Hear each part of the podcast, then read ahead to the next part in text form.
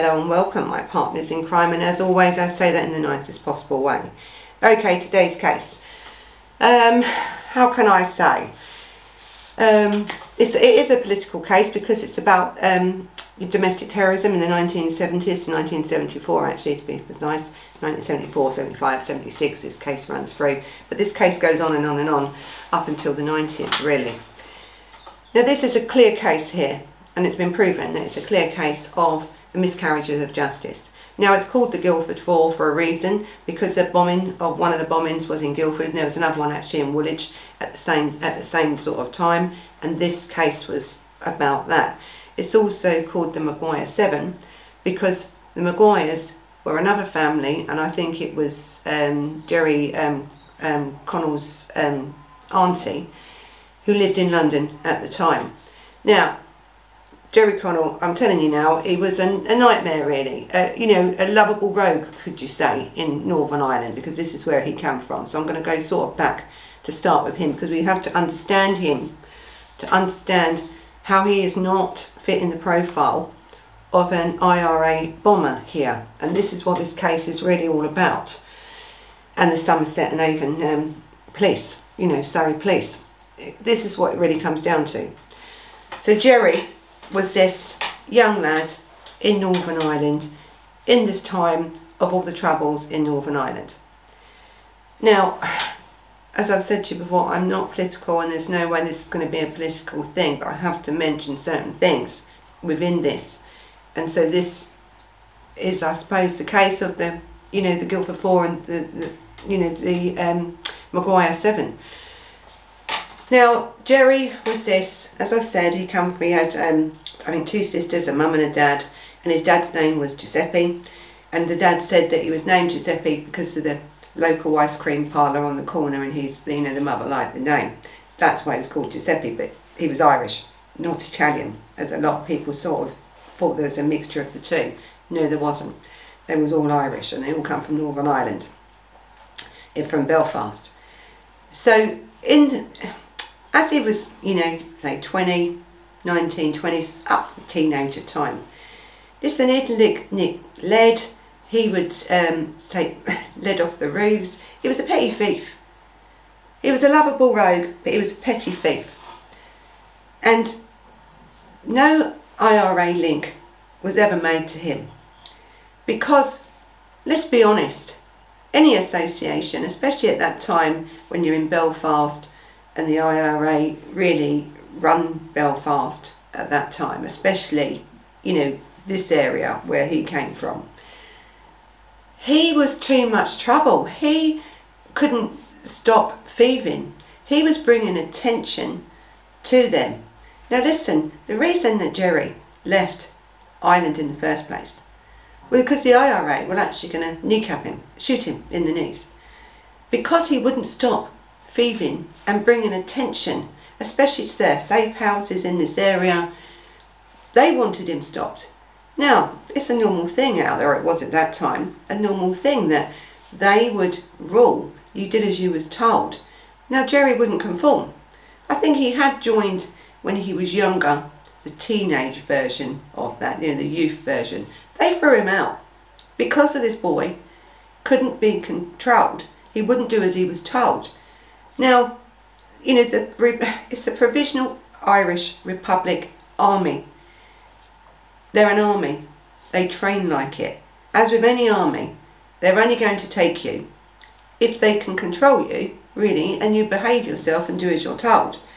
Gerry couldn't do that. So what Gerry's father did, because by this stage it, it's caused a lot of trouble in, in Belfast, it caused a lot of trouble for the IRA, with their safe houses because he was trying to steal some lead off the roof, him and his mate.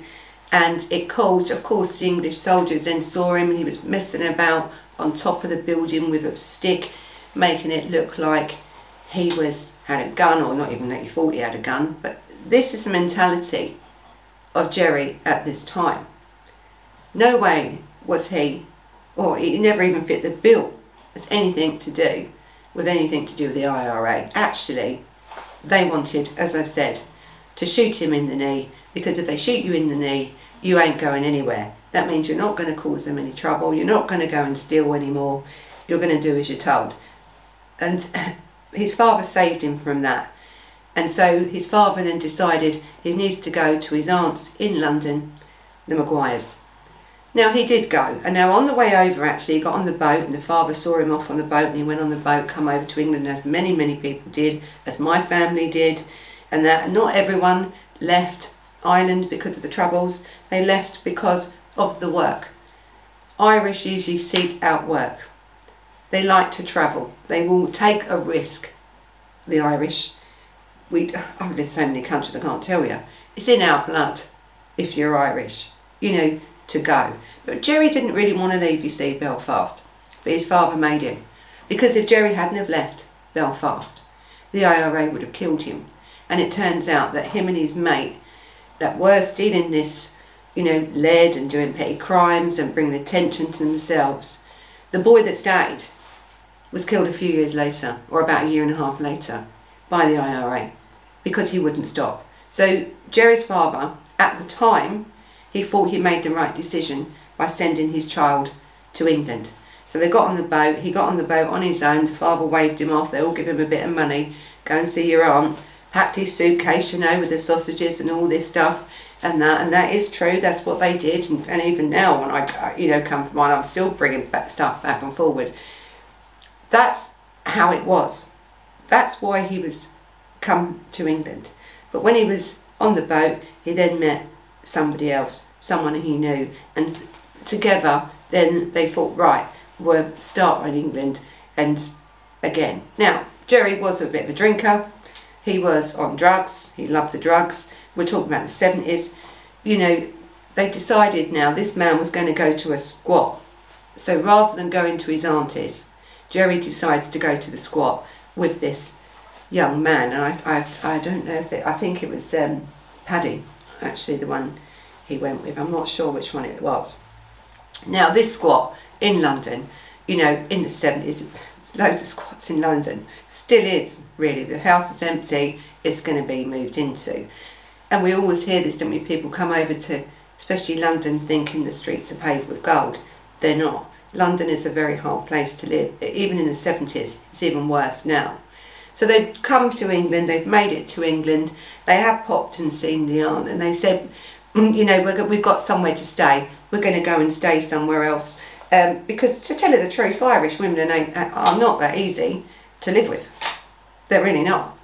And this one was a very strict woman, the Maguires. She wouldn't have had drugs. She wouldn't have had any of that in her home. Typical Irish, um, really. You know, you do as you're told. And it doesn't matter if you're 20 or 50. You're still going to do as you're told and especially by your aunt or something, they have a lot of respect, as they should, in any culture, to have respect for your elders. So Gerry couldn't stay with her really because he wanted this life in London. He wanted this life, him and his mates that have come over from Ireland to London to party. So he's moved into this squat. There's a lot of people in this squat. Uh, they're all vegetarians in this squat. They are not vegetarians at all. They come from Ireland, you'd be lucky to be a vegetarian, really. Especially in my family, there's no way. There's no way. Um, you know, you're going to eat, you know, why, why are you eating? You know, I can imagine my aunt saying it, when why aren't you eating? What, what's wrong with you? You know, so um, they pretended to be vegetarians, right? So he was a lovable rogue, really. Yes, a petty thief. Yes, a drug. He used to take drugs, as many people did in the 70s and as many more do today, actually uh, than, than then. Um, and they got into this squat and then they met some people in this squat and he loved it. Gerry loved it. But he couldn't find any work, you see, because we had a lot of bombings going off now in London. Because the IRA um, was, it's, and that's why it's called domestic terrorism, because they wanted to make their. And their point was, we're going to blow up your thing to make you realise, to, you know, I, I, listen, I'm only speaking, I don't know why they've done it, but you know, you can assume, can't you, why they've done it, but they did it. Now, this night, so there's there's been a lot of rows in this. Let's go back to this squat. There's been a lot of rows in this squat, really, because you have one man in this squat that until Gerry and his mates turned up, really, or his mate turned up, he was like the head man, you know, all the girls loved him. Now don't forget it was free sex, it was free drugs, you know, they, they, they were living life, they were hippies, they loved life. And Gerry actually loved that sort of lifestyle. It suited him. He, he was quite happy here, apart from the lack of money and, and not being able to find work. Now, in London, when you've got bombs going off, and we did have a few bombs going off at that time, you know, before the Guildford and the Woolwich bombings, um, in this case, there was other bombs that had gone off. And the IRA were definitely at work here, and they've admitted everything they've done. And so, Uh, you know, I don't know why they think they're going to lie about these ones because they've been honest from the beginning. I think then with Gerry, I think as things were going on, they couldn't find work. He didn't want to really go back to his aunties because he knew he, he couldn't live his lifestyle he wanted. She wanted him to go and get a job, live a normal life. He wanted to party. And that was really what all of these wanted to do. Not the Maguires, the Guildford Four. They were just happy-go-lucky, petty criminals, really, on drugs, living in a squat, living life. Until the 5th of October, when this bomb went off in um, Guildford in 1974. And I think um, a few days after that, remember the man I said, the squatter, that sort of was the head man until Gerry and his friends come along, went to the police and said, they're Irish, they've done it. Now Gerry did say about his life in Ireland, in the squat, because Gerry and this man had lived it. They'd lived under the rule of the English. Now we don't know because we didn't live that life. They were, I mean, they had the troubles in Northern Ireland must have been so stressful on these people to actually live in it, but they was born into it. So for Gerry to talk about the English, when he was talking about the English in a derogatory term, he wasn't talking about the English as a whole. He was talking about his experience with the English army, how he saw it from his perspective in Ireland. Now this young man who went to the police because he was a bit jealous, and I think it was jealousy, over Gerry getting all the girls and stuff, and because he had a good personality, they loved him. He said to the police that he thinks these ones have done it. Now, with the Guildford bombing and with the um, Woolwich bombing, there was a woman involved, and there actually was, and she was an Irish woman. She wasn't an English woman at all. She was a member of the IRA, and that's we know that because that's what they've said since then. So in this squat, we have now, don't we, men and women. So by this stage, though, by the time this man has reported Gerry, Gerry's had enough of England. Now, I'll tell you the reason why he really left England. Because one night, the night of that bombing on the 5th of October, 1974, they was in a totally different part of London. And they were sitting on a bench and along come a homeless man. And he sat on the bench. And he was Irish. And he said to them you stay here. This is going to be your life. And he said this is my bench. I've been here years. And he engraved his name or his initials onto the back of the bench. And I think Gerry Fall then I think the other one stayed because he didn't want to go back to Ireland at all. I think that was Paddy he didn't want to go back. Or is it Paul? One of them didn't want to go back. And um, actually, I think neither of them, neither of the other ones wanted to go back. And Carole uh, Richardson, anyway, she was an English girl. So Gerry then thinks, I need, this isn't for me. I don't want to end up with my life, you know, on the on a bench. So he starts walking along, and they've got no money. He rings his dad and doesn't want to ask his dad for more money. He doesn't want to be seen as a failure to his dad. Now his dad asked him, do you need any money? No, no, we're fine, we're fine. But as they finish the phone call and they're walking along the street, he sees a prostitute. Now in London we have very high class prostitutes and this was a high class prostitute. And they was trying to joke around with her and talk to her but she was getting into the car with a punter but she dropped her door keys.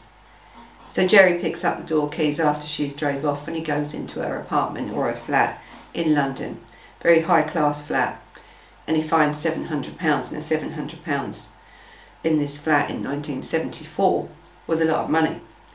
Now this is Gerry's, as Gerry thinks, his way out. So he buys himself all new clothes actually. You know, it's just, actually some of the stuff he brought uh, was madness because you wouldn't, I don't know how he even walked down the streets of Belfast dressed like that, but he did.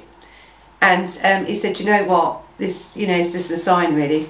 I'm, I'm going home because he'd had enough. So the others said goodbye and off he goes and he goes home. So he never went home because he'd bombed anywhere. He went home because he'd robbed £700 from a high class prostitute. And at £700 in them days, and he took it home to his family.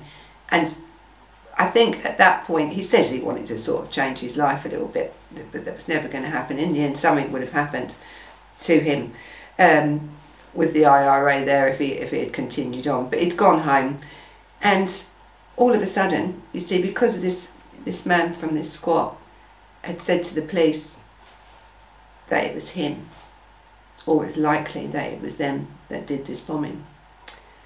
They, um, the police then arrested him in Northern Ireland, brought him back to London and started to interrogate him. Now, the thing is, they'd already picked up, um, I think, Paddy Armstrong, Caroline Richardson, and Paul Hill. He was the last one because he was in Northern Ireland. He was in Belfast. So he was then taken back. By the time that he had got in there, they'd already been questioning these other three for a very, very long time because in 1970s the law changed on Terrorism Act where you could question someone for up to seven days, really, and um, you know, just question them. You didn't have to have anything on them. The law is actually different today. It's actually worse. They can question you, I think, indefinitely now on terrorism charges. There's a lot of difference now. But given that now, we're not now with terrorism, you're not being investigated by a local police or the Surrey police you'll be investigated by the intelligence officers and people that work closely and have monitored you, monitored you, had known you. You know, we've got CCTVs, and I keep saying we didn't have this anywhere in London. In I mean, London, you can't move in London without being on a CCTV. Every couple of seconds, you're on there. I mean, really, if you can get hold of a CCTV, you could track everywhere I've been in a day. You know, face recognition, they've got a lot now.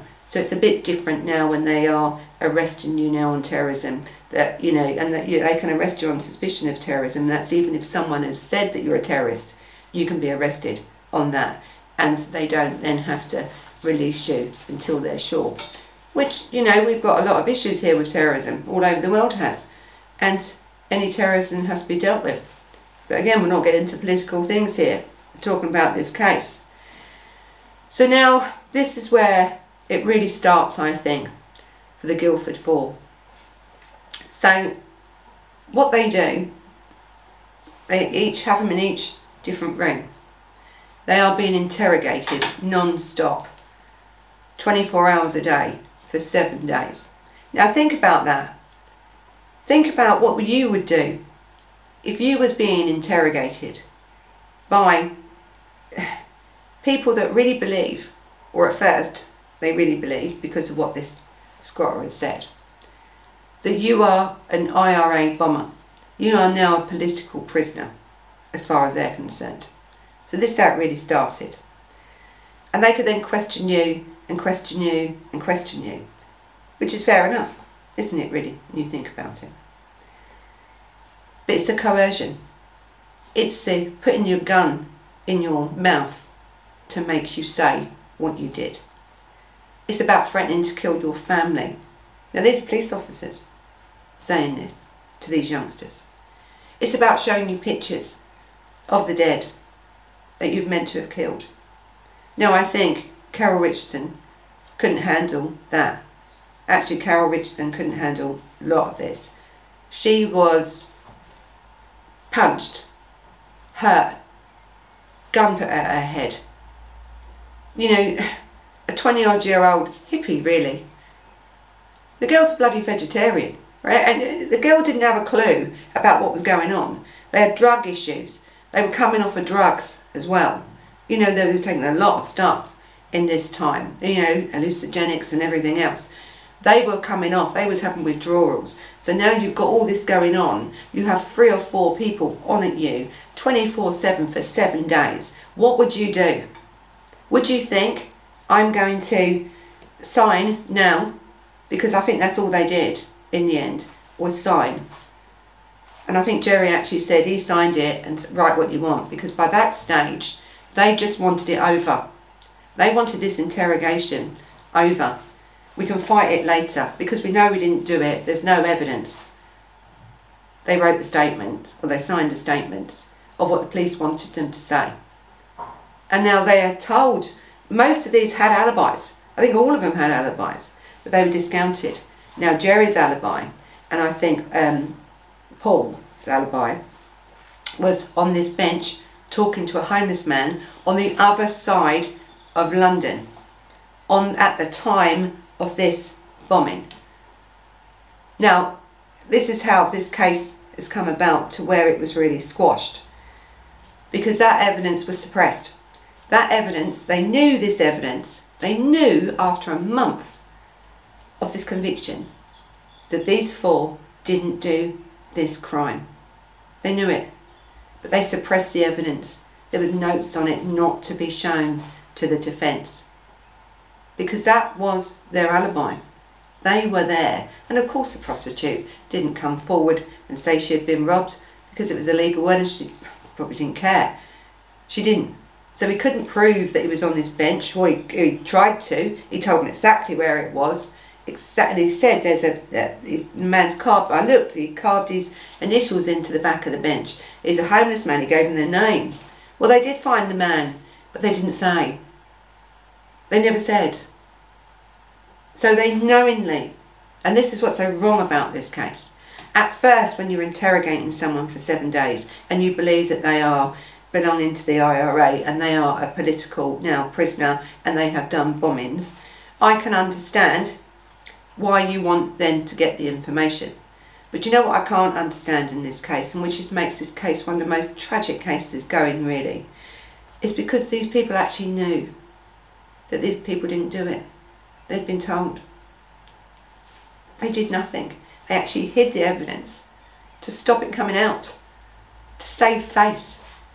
You have put people in prison for life, and we'll go into that in a minute. But let's talk about the Maguire Seven. Now this is the auntie. Now they was done, arrested and charged for building bombs, explosives, that was what they was all done for, including the 14 year old child. So I think it was the mother, the father, yeah, the mum, no, the auntie, the uncle, the brothers, there were some others involved.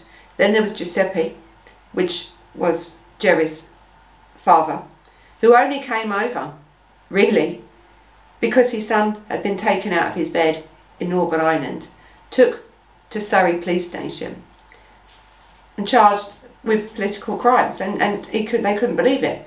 So he came over to try and support his son. They arrested him too. They arrested him too. So anyone in connection with this now, you know, was arrested and finally charged with it and put in prison for a long time. Now, the Guildford Four, the judge said in this case that, um, I mean, we don't have hanging in this country anymore. But if he could have, he would have hung them for it, for what they did. That's what the judge said. Or he wanted to give them, you know, if he could have done them for treason, which still in this country still holds the death penalty, actually in this country, treason. He wanted to give them that. But so what he wanted to do was give them long sentences because the judge didn't know if when they come up for appeal that he would still be alive. So he gave them 30 years. Now these are innocent people. Can you imagine yourself in this dock? You know you haven't done this. You know every word that's coming out of this police's mouth, all of them, is a lie. And then you're handed a sentence of 30 years each. you know, it's shocking really. So with the Maguires, they were arrested and charged for making the bombs. in their home. All of them, including their 14 year old son, the youngest one. They were all given sentences, uh, quite long sentences. I think not one of them serves less than, I think, 12 years or, or so. Um, but, it, you know, I it's really difficult to explain this case because it's a shocking case. Because as these people are sitting rotting in prison, and that's what was happening to them because they're political prisoners. Now there is a movie out, and you're, um, it's a really great movie actually. I think it's called. Uh, oh, I've talked about something about my father, um, and it shows that you know um, Gerry and Giuseppe were in the same cell in the prison, and, and that that's untrue. You know, there's no way that a prison is going to allow that. Prisons are about, you know, what they say they're about you know, reforming you, but not for political prisoners. They're about, you know, punishment. And so Gerry's father was sentenced, I think, for 12 years, and he was a very ill man, actually, even at that time when he was sentenced. And again, don't forget, for something he actually didn't do, and he had absolutely no connection at all to the IRA. Then you had Gerry, and I think he got 30 years, and he was in a different cell, same prison, different cell. Um, so no, the the movie is is I, I think you know it's, it is factual. There's a lot in it which is factual, but of course, you know, if you eat, if they actually done a movie on actually how it was in prison, and that movie only depicts really Gerry and Giuseppe's um, experience in prison. It doesn't actually show you much about Paddy and um, Paul and Caroline's experience in prison which would have been awful. It was awful. I think Caroline was so distraught anyway at this sentence that she, she couldn't believe it. She, they couldn't believe it. And then to be put into a prison with, um, as a, you know, political prisoner and say you're an A-class category prisoner now, you're put in there. You know, I'm lucky, they're lucky they even survived. And actually Giuseppe didn't, um, he died, I think, five something years, maybe a bit more into his sentence, he died. But um, that was the bit that was was you know not untrue, but they just made it up for movie value in that movie. So with these Maguires, let's get back to these. Now, you know the aunt, the uncle, the brothers, her sons, very young. All of them, I think all of them got 12 years. You know, they've all got long, long sentences. Long, long sentences. And again, it's for something they didn't do. Now, I think there's lots of books, they wrote lots of books on this and, and good for them as well to release out their experiences. I can't tell you how it would have been to be charged with something and then prosecuted for something like this that you haven't done at all. And we talk about many miscarriages of justice, don't we? But I think how it ended with this, how it actually came about, was there was a, um, a lawyer and she was helping and the family had never stopped fighting actually you had you know they'd never stopped fighting because you had I think five years into the sentence an IRA bomber actually coming into the prison for other bombings that he's done quite honestly telling these people, well, no, you can put me down for the Guildford and you can put me down for the um, Woolwich bombings because I did them as well. Now, he classed himself as a soldier. He, he, he was doing as he was told. He had no reason to lie, this man. He, he never did. He, li- he didn't lie. I mean, it's cold as ice, to tell the truth, this man. But he was honest because they are political and if they do it and get caught for it, there's danger. I mean, people, listen, even today, in this case, people are in prison from the IRA that done these bombings, but no one has ever been charged with it because they're already doing life sentences for something else, right? They're already doing it. So this case was, what annoys me, I think, about miscarriages of justice is because you've got five victims here and I think one more from the um, uh, Woolwich um, bombings. Five victims, blown to pieces. Blown to pieces. No one has ever been charged with it. No one. Because they're already doing life sentences, even though they admitted it. Then you had the Good Friday Agreement and all this sort of stuff. But no one's ever been charged. Nothing.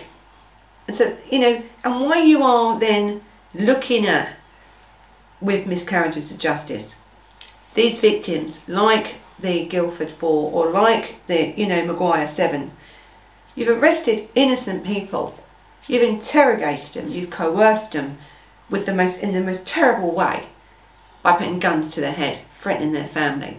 I mean, you're meant to, you know, you're meant to be the law or representing the law as police officers. But you've took people off the street, innocent people off the street, and after that there's still more bombings. Because you didn't do your job. You thought you did.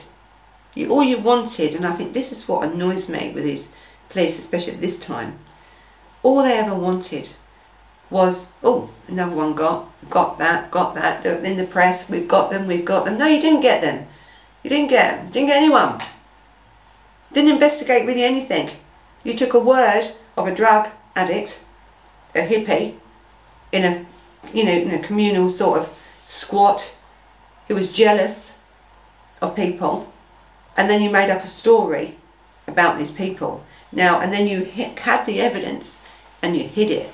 And this lawyer, in the end, I mean, listen, to try and get these people out, to even try and get an appeal, it was not back and it was not back and not back because they didn't want to be known as wrong. Even though at this point, even though they knew that these people hadn't done this crime, they still would not allow them an appeal or even to get out. They didn't, they couldn't have it being known that this was one of the biggest messed up cases going, probably in bloody history, when you, when you really read into this case. It's a bloody shocking case. And if these sort of people, these police officers, who, by the way, and I'll say it now, was took to court, you know, because, you know, it gross, you know, what was it they was charged with? I think they was charged with um, gross misconduct, this, that and the other. They was proven innocent. Now they was proven innocent after all they did to hide evidence, to keep it away from the um, defence, to know, to have statements from the IRA, from Pacific bombers, who's told you in interview, well, I've done that.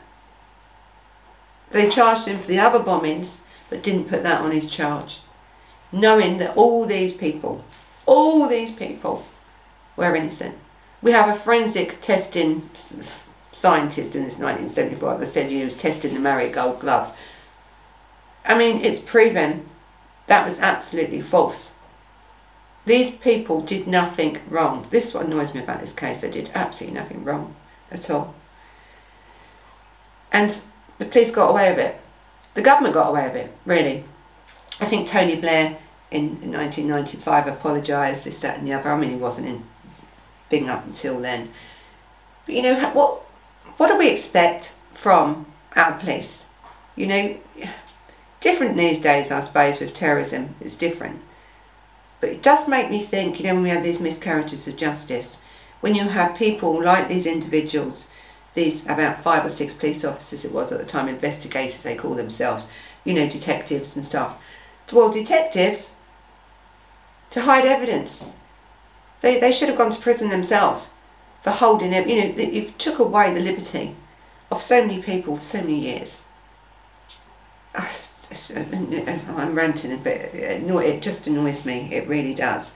So anyway, the case was then held because this lawyer then found out um, after a tremendous hassle to try and get any information out of the files, you know, out of the you know archives on this case, and by accident she was given Gerry's file.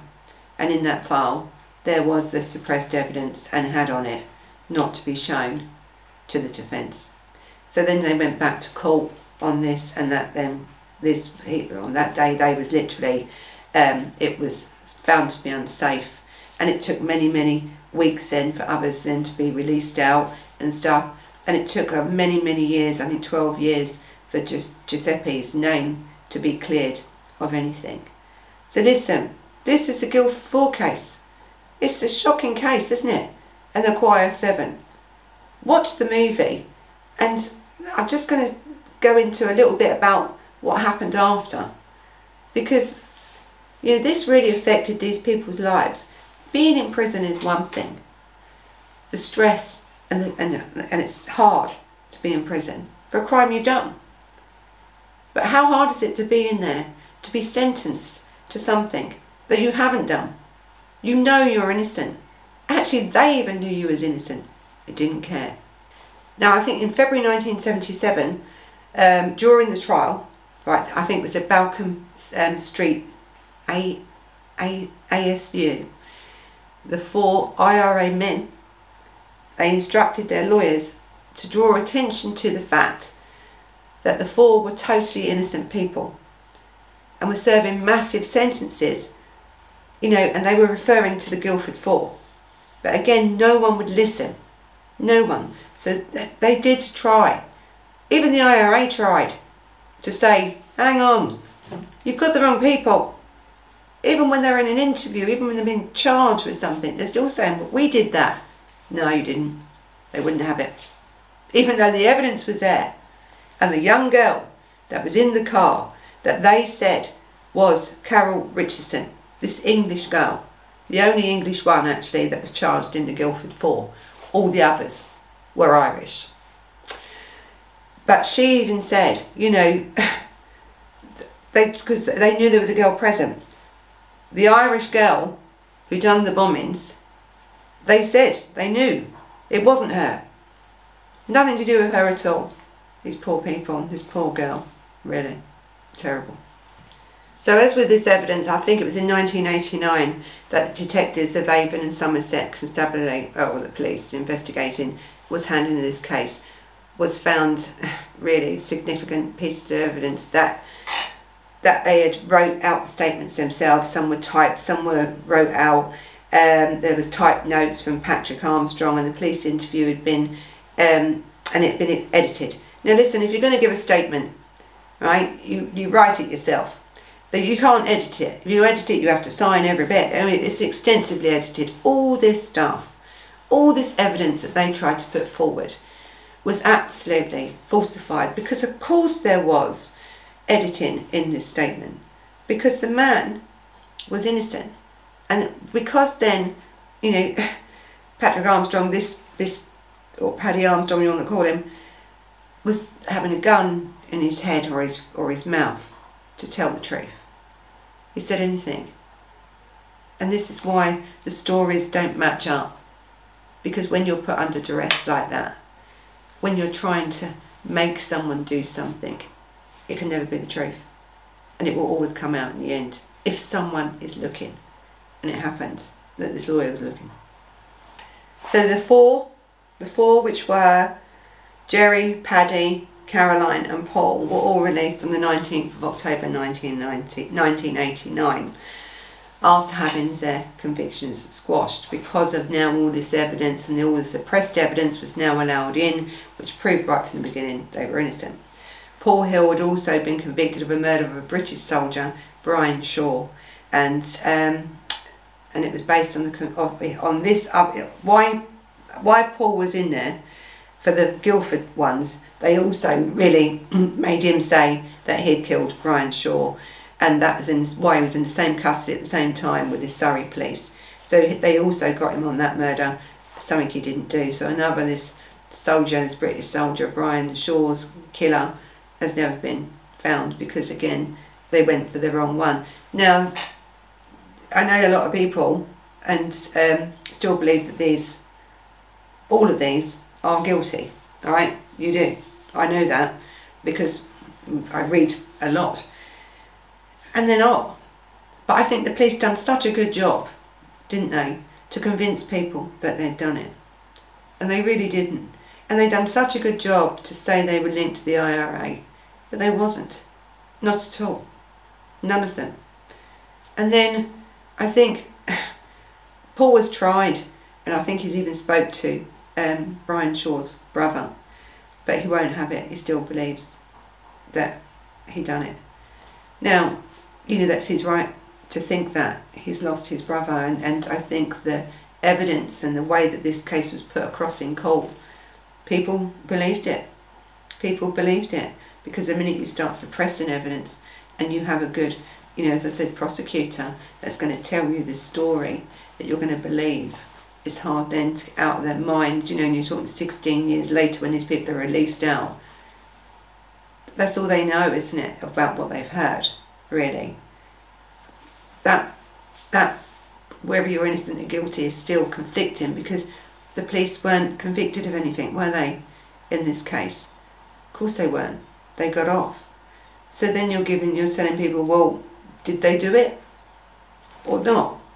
Did the police actually set these people up or not? Because they weren't convicted for it, nothing happened to them. And I think this is the perception of what's happening out there with a lot of these cases, is when officers are not charged and prosecuted for doing such terrible behaviour. You know, to intimidate someone, to put a gun in someone's mouth, to terrorise, to interrogate for hours and hours and hours, to make false statements up and then you release it out and these people go to prison, everyone's cheering because yes, they've gone to prison, you've got them, you've publicised it, we've got them. That's it. It's difficult for people to believe down the line that that's untrue. So I know there's a lot of people out there that still believe that this that this was wrong. They actually did it. And I think when you look at the police, that they still continue, continue to try and get them for something. I mean, these people were paid out in the end about 500,000, I think, something like that. I think Gerry got, I don't know really, they're not allowed to really say, but it's, it's thought it was about that. You know, but he spent 16 years in prison, of hard time in prison. Now, this group, you know, that I said, um, IRA sort of cell that said that they had done it, um, I think under the Good Friday Agreement, they was released out, they, but they they were already serving life sentences, but they were released out under the terms of the Good Friday Agreement. Three British police officers, I think it was Thomas Stiles, their names were, John Donaldson, and Vernon Attwell, were charged with conspiracy to pervert the course of justice. These are the ones that put all these people in prison for a very long time, um, but each was found not guilty. So they were the names of them. Again, I think uh, 9th of um, February 2005, Tony Blair, the Prime Minister at the time, issued an apology to the families of all the 11 people involved in this. So that was the end of it as far as our government was concerned. Now, Anne Maguire, she was the aunt who served time in prison and she was awarded um, a, a medal, I think, from the Roman Catholic Church for her remarkable ability to forgive. She forgave them and also then she worked in her community to try and help rebuild the community there. In 1993, Paul Hill married Courtney Kennedy, a daughter of the assassinated American president or American senator Robert F. Kennedy, and she was the niece of the assassinated president John F. Kennedy. Uh, I think they had a daughter in 1999, but legally separated in 2006. Their daughter died at the age, uh, uh died in August August 2019, I think, and she was 22 years old. So then we have Gary's autobiography, it's called Proved Innocent, and that was adapted and into this movie, which was an Oscar and BAFTA award nominated in 1993, and it's, it's in the name of, of the father. I'll put some links up as well with this. And that had Daniel Day-Lewis and Emma Thompson in that as well. Very, very good movie. Um, but again, it, it, it, it's sort of it's there's a lot of facts. It's a great movie. You should watch it. But they never shared a, never shared a, uh, shared this cell. So remember that part as you're looking through this. But it sort of depicts his early life and coming over and really, you know, how bad this really was. Now Sarah, Gerry's mother, and Giuseppe's wife, and she spent 16 years campaigning to have the names of her husband and son cleared and helped secure an apology. And she died on the 20th of July 2008. Paddy Armstrong had problems with drinking and gambling and he eventually married and moved to Dublin. Carole Richardson, it's very sad for her. She married and had a daughter soon after being released. Now she kept well out of the public eye really because this girl had a terrible time in prison. Really, she did. and she died in 2012 at the age of 55. Gary then, when he was released, he went back to Belfast and he died in his home on the 21st of June 2014. Now his, his family issued a statement at that time and they said he brought life and love and intelligence, wit and strength to our family, though through these darkest hours. Now, you know, even for all this, these challenges, this all these people had to meet, should never have happened. They died very young, these people. Some are still going, but poor um, Caroline, she suffered terribly, I think, and to die at 55, meaning she spent probably, you know, 16 years of her life out of her 55 years locked up for a crime she didn't do. So listen, this has been the Guildford Four. I hope you found this case interesting. I know I've rambled a bit and I know I get very passionate about miscarriages of justice. But this is so bad, isn't it? This case? Really? It's embarrassing, I think. You know, when you really think about it, about what we've done to people. You know, I think when we look at this case, we have to look at the total of it, don't we? The lives affected, the things that really happens. You know, yes, you can watch the movie and you're gonna you're gonna see what it is, but to live it, imagine being one of these people. Now, listen, if this girl Caroline Richardson hadn't have been English, you could have said, couldn't you, that the Irish were persecuted. Really, it's because they were Irish, and really, when you look at it, the majority the majority of these people, apart from one, was Irish. So what are they trying to say in them days? Anyone Irish is a member of the IRA. Anyone Irish, whether you're coming over to England to set up a new life, to find work, you know, is a terrorist. It's madness. So you know what to do. Thumbs up if you liked it. You know, hit the subscribe button. Um, Follow us on Instagram, Facebook, and Spotify. So this will be on Spotify at some point. Leave me comments and let me know what you think. But I know, listen, I'm not political, so don't leave me any political questions because I'm just not going to answer them. I'll tell you that straight now. This is about miscarriages of justice. This is what this case is really about. And that's all it can be about. So thanks for watching. Until the next time. Bye bye.